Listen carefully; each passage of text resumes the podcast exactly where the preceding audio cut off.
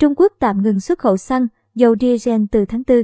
Truyền thông Trung Quốc cho biết, chính phủ nước này đã yêu cầu các nhà máy lọc dầu tạm ngừng xuất khẩu xăng và dầu diesel vào tháng 4 tới, nhằm tránh tình trạng thiếu hụt năng lượng trong nước.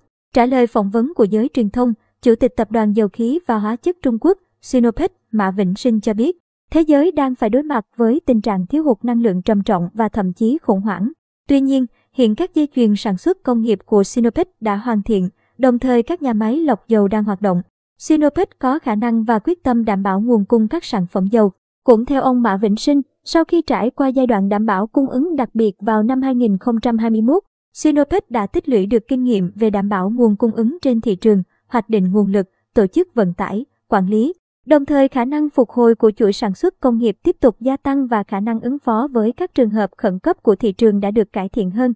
Truyền thông quốc tế dẫn các nguồn tin cho rằng, chiến sự tại Ukraine đã gây ra tình trạng thiếu hụt nguồn cung năng lượng trên toàn cầu và chính phủ Trung Quốc đã đưa ra các yêu cầu ngừng xuất khẩu xăng và dầu diesel.